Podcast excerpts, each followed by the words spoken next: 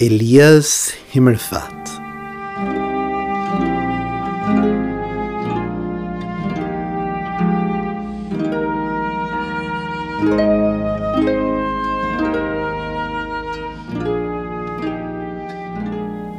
Der Prophet Elia hat die Prophetenschulen, die der Prophet Samuel einst gegründet hatte, wiederbelebt. Das heißt, Elia zieht herum, sucht sich junge, talentierte Leute aus, bildet sie aus. Als Propheten, Schüler, als Studenten des Propheten, lehrt sie das Wort Gottes, die schreiben eifrig auf. Und, nachdem sie ihre Ausbildung beendet haben, gehen sie mit den kopierten Schriftrollen zurück in ihre Dörfer, jeder dorthin, wo er hergekommen ist, gründen dort eine Schule, werden Schulleiter, die einstigen Studenten und bilden in ihrem Ort die jungen Leute aus. Und wenn der Prophet wieder mal vorbeikommt, fragt er seinen ehemaligen Studenten, der jetzt dort Schulleiter ist, und gibt es unter deinen Schülern hier einen, der auch einmal in der Lage wäre, Lehrer zu werden in Israel? Und dann sagt er, na, ist kein Talentierter drunter, oder dieser oder jener. Den kannst du mitnehmen. Das ist mein bester Mann der, der brennt für Gott und hat auch die Intelligenz, sich was zu merken. Tja, dann wurde der mitgenommen und der Prophet bildet ihn an der Pädagogischen Hochschule zum Lehrer aus und an der Theologischen Hochschule auf heute übertragen zum Prediger Israels. Und so haben Propheten junge tüchtige Leute ausgebildet. Und wir hören das ja in der Geschichte, wo Obadja, der Verwalter des Königs Ahabs, 100 dieser Studenten in der Zeit der Dürre versorgt hat. Die Isabel hätte sie ausgerottet bis auf den letzten Mann. Nun, für Elia ist die Zeit gekommen, dass er von hier Abschied nimmt auf dieser Erde und er geht noch von Prophetenschule zu Prophetenschule. Eine ist in Gilgal, eine ist in Bethel und eine ist in Jericho. In Gilgal war die erste Raststätte, als die Israeliten unter Josua das Land eroberten. Bethel war der Ort, wo Jakob schlafend die Vision hatte von der Leiter, die gen Himmel ragt wo die Engel Gottes auf und ab gehen. Und Jericho war die erste Stadt in Kanaan, die bei Josuas Einmarsch gefallen ist, wo die Mauern von Engeln umgestoßen wurden. Und in diesen drei Orten gab es Prophetenschulen. Und der Prophet Elia geht mit seinem Nachfolger Elisa von Schule zu Schule, Abschiedsszenen. Sie gehen herum, und bei jeder Schule sagt Elia zu Elisa, bleib du jetzt da und kümmere dich da um diese Studenten.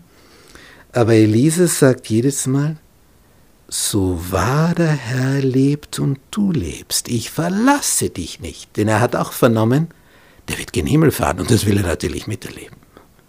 Er wird nicht in irgendeiner Prophetenschule sein, während Elia irgendwo gen Himmel fährt. Er klebt an seiner Seite. Interessanterweise haben auch die Studenten die Nachricht bekommen, denn sie sagen zu Elisa, weißt du auch, dass der Herr heute, die wissen auch den Termin, deinen Herrn von dir hinwegnehmen wird?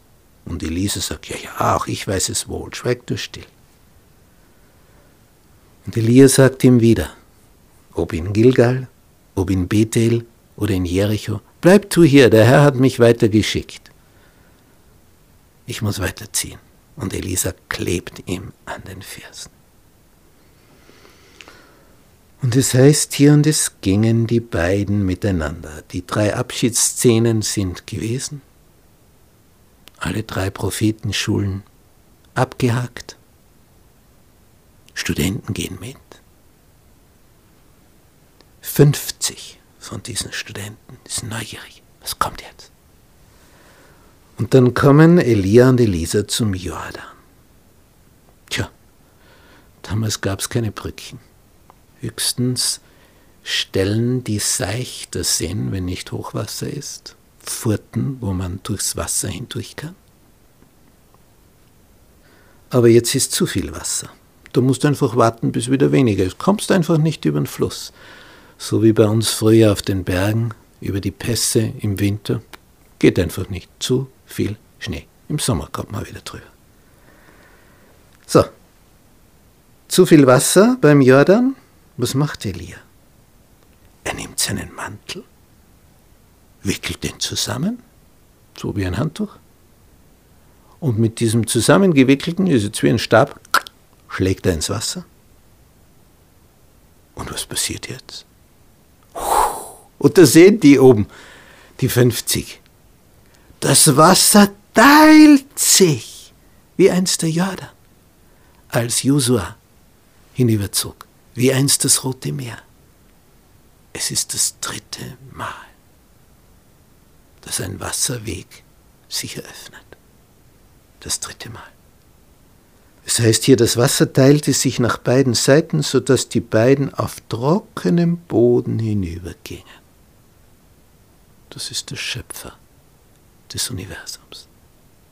Und die 50 von oben, die schauen und jetzt fallen ihnen fast die Augen aus dem Kopf.